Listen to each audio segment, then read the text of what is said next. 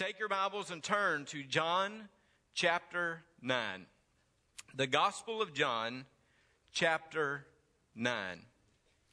As we continue to look through the signs that John records for us that point to the deity of Jesus Christ, really point to who he is and how he affects our lives.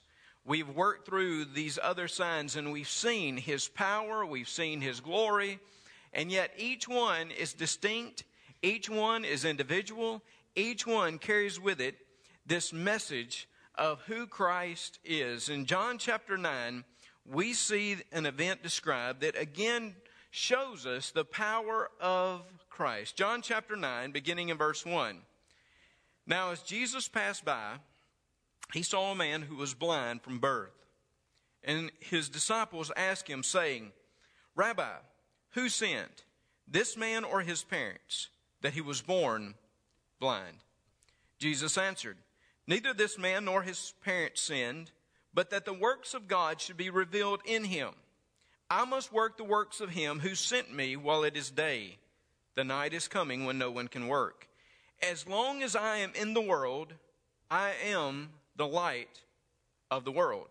When he had said these things, he spat on the ground and made clay with the saliva, and he anointed the eyes of the blind man with the clay. And he said to him, Go wash in the pool of Siloam, which is translated sent. So he went and washed and came back seeing. Therefore, the neighbors and those who previously had seen that he was blind said, Is not this he who sat and begged? Some said, This is he. Others said, Ah, he is like him. He said, I am he. Therefore they said to him, How were your eyes opened? He answered and said, A man called Jesus made clay and anointed my eyes and said to me, Go to the pool of Siloam and wash. So I went and washed, and I received sight. Then they said to him, Where is he? But he said, I do not know. Now, we have just a, another day in the life of Jesus and the disciples. I mean, can you imagine what it must have been like just to walk daily with Christ and to hear his teaching and to see his power demonstrated? Here's just another day when Jesus is demonstrating once again his power and his identity to his disciples. And as he's walking by, he sees this blind man. And the disciples, they see this blind man that had been born since birth, or blind since birth. Perhaps, perhaps they had seen him before. Perhaps somebody had told them of the story, but they knew that he had been blind since birth. And I want you to notice something. I think it's rather strange here. But instead of the man becoming an object of compassion, he actually became, becomes a theological case study. I want you to notice this. They're walking by, they see him, they know that he's been blind since birth, and the question comes is this a result of his sin or his parents? Does that not seem strange to you just a little? Just a little strange that the question comes up about sin and the theological musings around sin and uh, isn't something rather strange here? I mean, if you were to see somebody that had been blind since birth that was sitting there, perhaps begging, perhaps just uh, asking for something, when you were to see them, how many of us would come up with a theological question? Especially one like this Is this his fault or is it his parents' fault? I just have some kind of issue with that. I mean, reading through it and seeing it, I'm rather startled that this is the focus of the disciples. I mean, I'm all for theology. I'm all for trying to understand and teach, and I, I'm all for that. We should have a good theology. But there are moments when instead of having a theological conversation, we should demonstrate compassion upon people. You agree with me? There are moments when it should call forth compassion from our hearts and from our lives. I'm a little disturbed by the reaction of the disciples. But in any case, God uses their misguided question and he demonstrates his glory. You see, here, this question in itself demonstrates the popular theology of the Jewish day. That is, that if something is wrong with you, then obviously you have messed up. Obviously, there is some sin somewhere, some personal sin that accounts for this disaster that's come upon you or disease that's come upon you. If something has happened to you bad, it's because you did something bad. Now, certainly there are moments where we face consequences for our bad results. Would you agree with me? Absolutely. Some of our parents remind us of consequences because of our bad behavior. Absolutely. That occurs.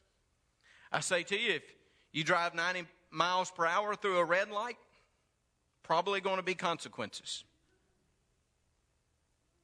If you live a life of alcoholism, probably going to be natural consequences.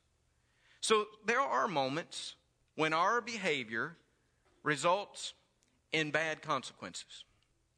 But notice here, this is not the case.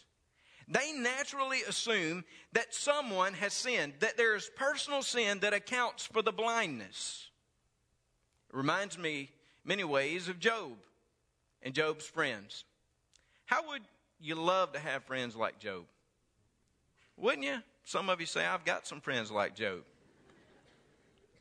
You remember all of this devastation comes upon Job's life, faces loss after loss after loss.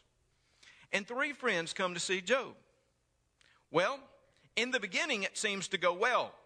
I don't know if you've noticed this, but they actually sit there for seven days a week, basically saying nothing. And silence can be golden, especially when you have these kinds of friends. For seven days, they're quiet. But then they turn their attention back to Job. And the conversation goes something like this Now, Job, we've known you for a long time. We know that you've been a good man, but somewhere along the line you have done something. We don't know what it is, but Job, God wouldn't do this unless you had done something bad. In one part of the book of Job, they even say, You need to repent. You need to, you need to come clean, Job. If you just come clean, God will take care of you. Let me just say this to us. When we don't know what we're talking about, when we have no clue what God is up to, those are moments we should remain silent. It is okay to just confess we do not know. And instead of offering theological a theological framework for why this person is suffering, it's okay just to be there and to be by them and to encourage them. Here, these individuals, these disciples, begin to ask questions. They're like Job's friends. They understand the popular Jewish theology of the day. Something must be wrong. And for a moment, could you put your man, uh, put your um, feet in the blind man's shoes? How many days did he hear whispers when people passed.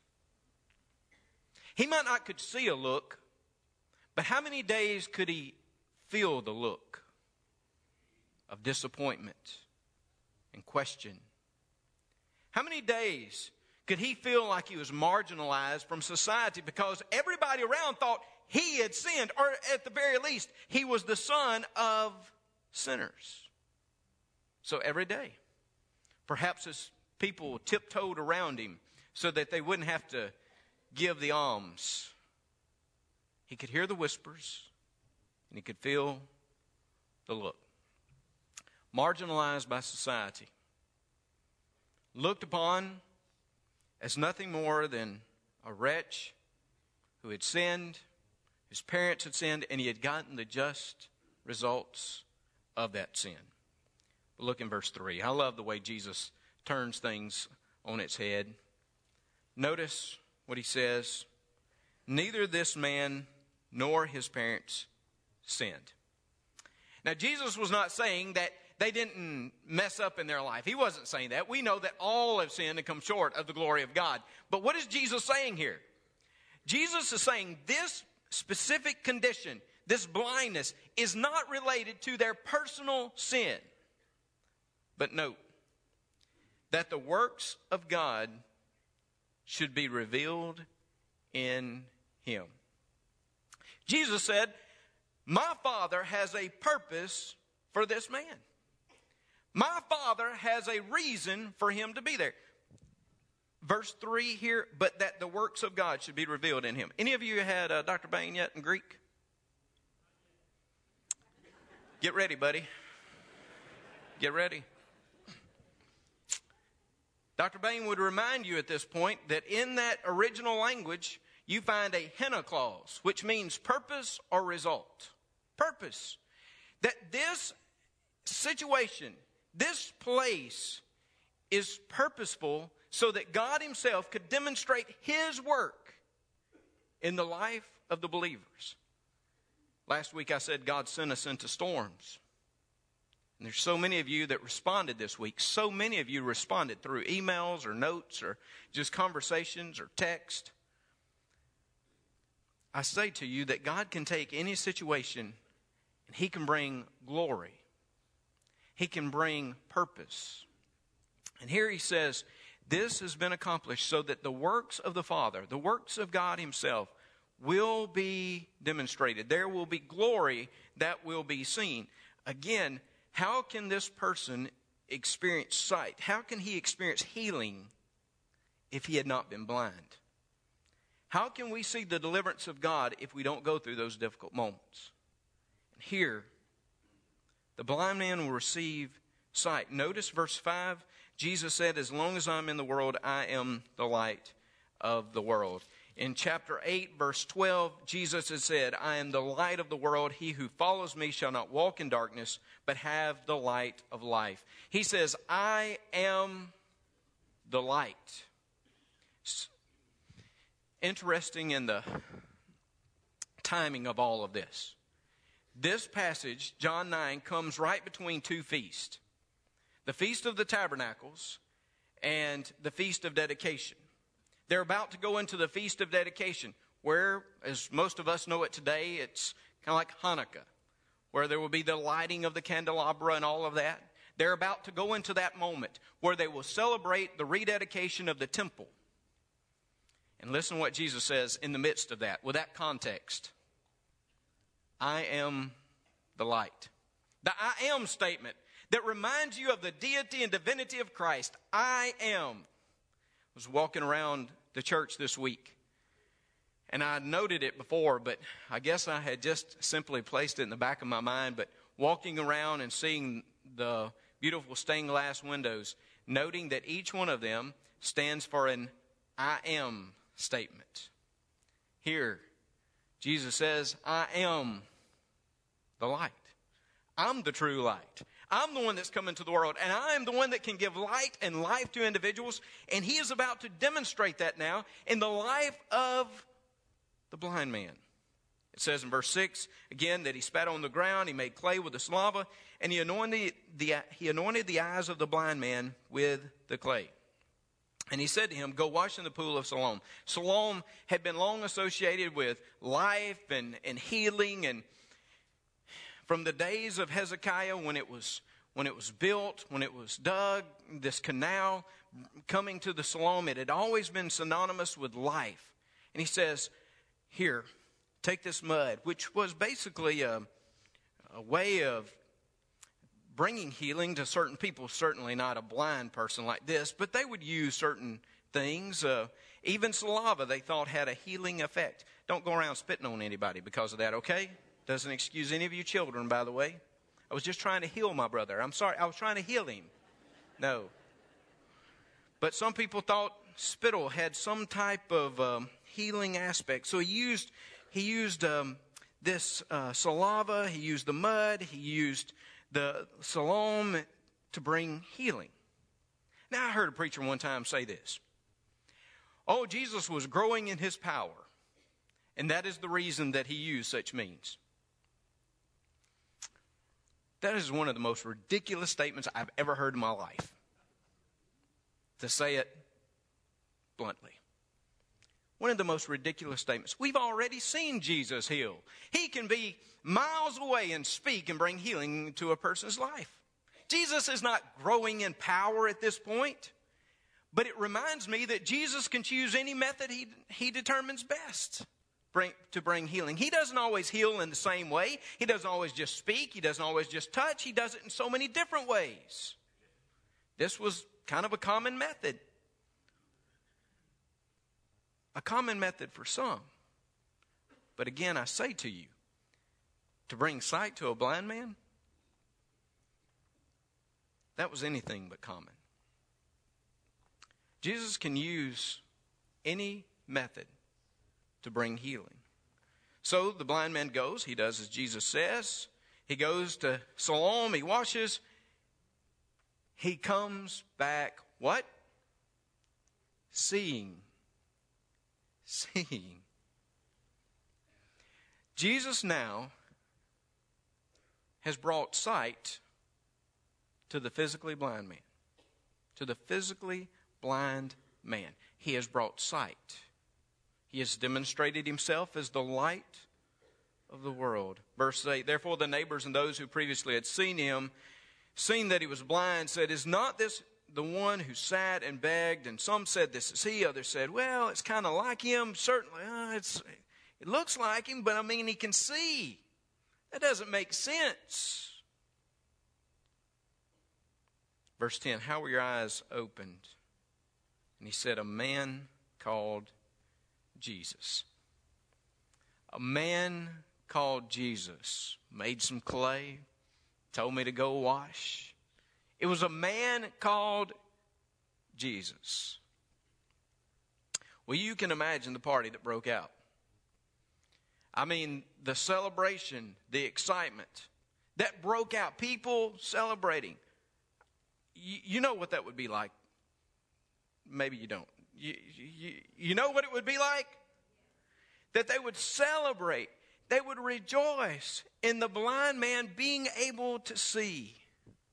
Jesus had given sight to the physically blind. Not everybody was happy. We've seen this story before, and it just seems to keep going on and reoccurring. Verse 13 They brought him who formerly was blind to the Pharisees. Insert the Pharisees, and you begin to reduce joy always in a person's life. When you inject a Pharisee into a story, you can be ready to somehow dismiss joy from the story. Notice verse 14. Now it was the Sabbath when Jesus made the clay and opened his eyes. It's as though John says, the issue now for the Pharisees will become the Sabbath and the breaking of the Sabbath. Verse 15 Then the Pharisees also asked him again how he had received sight, and he said to them, He put clay on my eyes, and I washed, and I see. And therefore, some of the Pharisees say, said, This man is not from God because he does not keep the Sabbath. Others said, How can a man who is a sinner do such signs? And there was a division among them. I began to question this. How in the world could God bring healing and, and yet break the Sabbath? For you know, the Pharisees, the religious leadership had added rule after rule for the Sabbath day keeping. We read some of those just a few weeks ago, and it was so it was so strict. There were so many things that were forbidden. Here Jesus had made the mud, and, and yet in the process of that, he had broken the man made law of, of kneading on the Sabbath. He healed an expenditure of energy, which was forbidden on the Sabbath. You know, in so many ways in Israel today, there is still that there is still that um, concern for the Sabbath. I remember being over there I was in Jerusalem. And we were there on the Sabbath day, and we were coming back in, and I noticed that there were long lines on two of the elevators. There was one that didn't have much of a line, but two lines were very long there at the elevators. So listen, This guy, this boy here, grew up North Mississippi. He went to Blue Mountain College and was educated. He knew better than the other folks that were standing in line. You were taught in North Mississippi, pick the shortest line. So I did. And it seemed that the elevator immediately opened, just as though it was for me. I stepped upon on that elevator. Nobody saying a word to me. I was about the only one on it. And I went to push my button. As the doors closed, pushed my button. And it seemed like all of the buttons were lit up. At least mine wasn't working. And then I realized I stopped on the second floor. And then I was on the third floor. Then I was on the fourth, and nobody was getting on. I was so mad at these people for like pushing the button and just leaving. But we just stopped. I think I was on like the eighth or ninth floor, and I stopped on every floor. When I got to the eighth or ninth floor, I got off, and there were all these other people waiting on me. It's like, how did you get up? Well, you took the Sabbath elevator. I said, what? The Sabbath elevator. I said, we don't have those things in North Mississippi. What are you talking about? Because every uh, on that elevator, it was scheduled to stop on every floor so somebody would not have to physically push the button and break the Sabbath.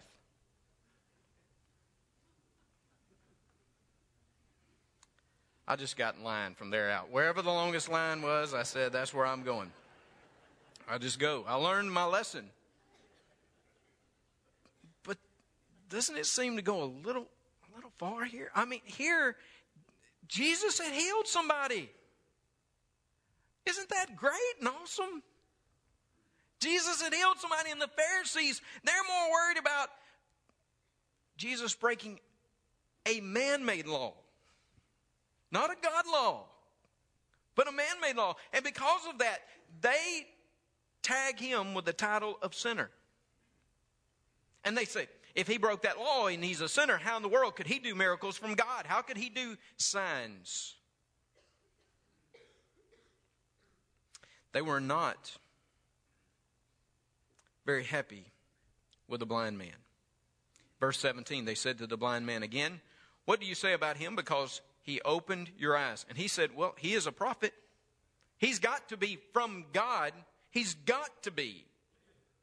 But the Jews did not believe concerning him and that he had been blind and received his sight until they called the parents of him who had received his sight.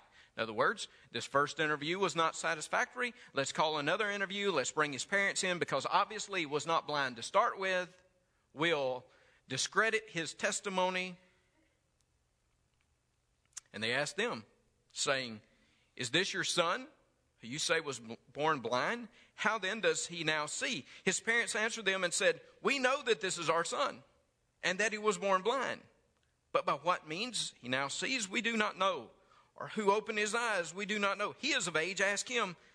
He will speak for himself. He says, We can attest that he was blind. We can attest that he is our son. We don't know exactly what happened. You ask him, he's of age, he's old enough to tell you.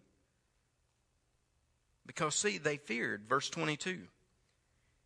His parents said these things because they feared the Jews, for the Jews had agreed already that if anyone confessed that he was Christ, he would be put out of the synagogue, excommunicated, cut off from family, cut off from community, cut off from nation, cut off from life. Therefore, his parents said, he is of age, ask him. Verse 24. So they again called the man. This is a third interview. Second with a blind man, third interview overall. They've got to get to the bottom. So they called the man who was blind and said to him, Give God the glory. We know that this man is a sinner. He answered and said, Whether he is a sinner or not, I do not know. One thing I know that though I was blind, now I see.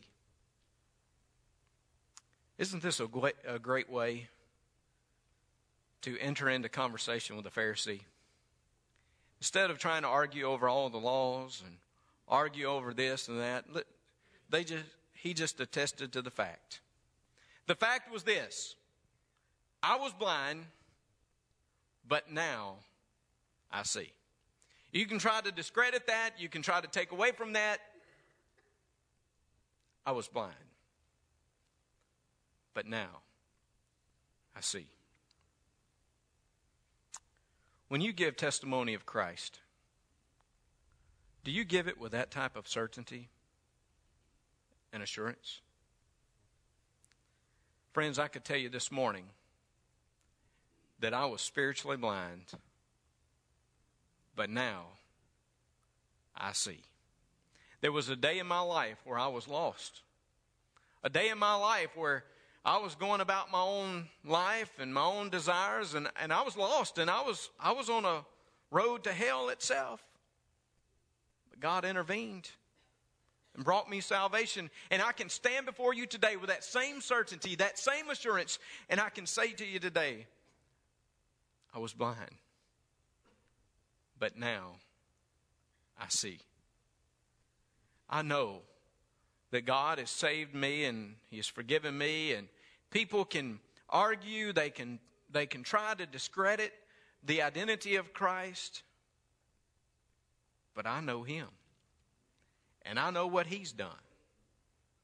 And I can give testimony. Well, as you can imagine, they were not satisfied with this answer either. Verse 26 Then they said to him again, What did he do to you? How did he open your eyes? And he answered them, This is, this is awesome here. I told you already, and you did not listen. Why do you want to hear it again? Do you also want to become his disciples? Can you? I think he's getting frustrated. I've told you and I've told you, and all I know is that I was blind and obviously I, I can't tell you all the theological background of this yet because Jesus has not revealed his, oh, his total identity to him yet. But he says, I, I, have told you. And you want to keep asking me questions. Why is that? Uh, do, you, do you want to fall in line now? You want to be a disciple? Is that what's happening? Then they reviled him and said, you are his disciple, but we are Moses' disciples. We know that God spoke to Moses. As for this fellow, we do not know where he is from. The man answered and said to him, Wow, this is a marvelous thing, that you do not know where he is from. Yet he has opened my eyes. You claim to be the religious leaders. You claim to be the people who teach us about God. You claim to be the people to instruct us on the work of God Himself. And yet you do not understand. And yet He's opened my eyes. Maybe, maybe He infers here that God should open their eyes. Verse 31, he continues Now we know that God does not hear sinners but if anyone is a worshiper of God and does his will, he hears him. Since the world began, it's been unheard of that anyone opened the eyes of one who was born blind. If this man were not from God, he cannot do a thing. If I can reason that way, he says, why can't the religious leadership reason that way? And they answered and said to him, You were completely born in your sins. And are you teaching us? And they cast him out. Do you hear the pride? How would you know? How could you lecture us? We're the religious leadership. We're the ones that establish these laws. How are you speaking? We're following Moses. Or they at least thought they were. They dismissed him again as being born in his sins. Well, Jesus heard that they cast him out. Aren't you proud when Jesus hears that we've been cast out? Aren't you proud that he knows when we've been broken? We've been dismissed. Jesus hears that. He knows. So what does he do? He seeks after the man. And when he had found him, he said to him, Do you believe in the Son of God? He answered and said, Who is he, Lord, that I may believe in him? And Jesus said to him, You have both seen him, and it is he who is talking with you. Jesus fully opens his identity. It's me. I'm the Son of God. And you've got to love the simplistic confession. He said, Lord, I believe. I believe. And he worshiped him. What a simplistic confession. Lord, I trust you. Absolutely. Remember why John's writing this? About two weeks, we're going to flesh out that scripture a little more, but these are written that you may know that Jesus is the Christ, the Son of God, and that believing, having faith, you may have life in His name. The sign was given. Jesus had brought sight to the physically blind. And now there is belief. Because Jesus is not only powerful enough to bring sight to the physically blind, but Jesus is powerful enough to bring vision and sight to those who are spiritually blind. He opens up his identity. There's belief. And Jesus said, For judgment I've come into this world that those who do not see may see, that those who see may be made blind. And then some of the Pharisees who were with him heard these words and said to him, Are we blind also? Jesus said to them, If you were blind, you would have no sin. But now you say, We see. Therefore, your sin remains. Get this as we close. The blind man, he was physically blind. He receives spiritual, he receives physical sight, and then he receives spiritual sight. Here are the Pharisees. They can see physically, and they claim to be able to see spiritually. Pride has consumed them. They can tell everybody else how to live. And yet they now have seen Christ Himself. They've seen His power. They've seen the sign that is given by God, and yet they have chosen to refuse Him and that sign. Because of that, they walked in their spiritual blindness. We have people like that today. They've heard the message of Christ, they've seen the power of Christ, they've seen it demonstrated time and time again. And yet, because of their pride, because they do not truly see their sin, they continue to walk in darkness. What does God want you to do? What does He want me to do? Believe. Have faith. Recognize Him as the light of the world. And receive sight so that we may walk pleasing to Him. I am the light of the world. He's come to give light. Have you accepted Him? Have you given your life to Him? I pray this morning you would do that.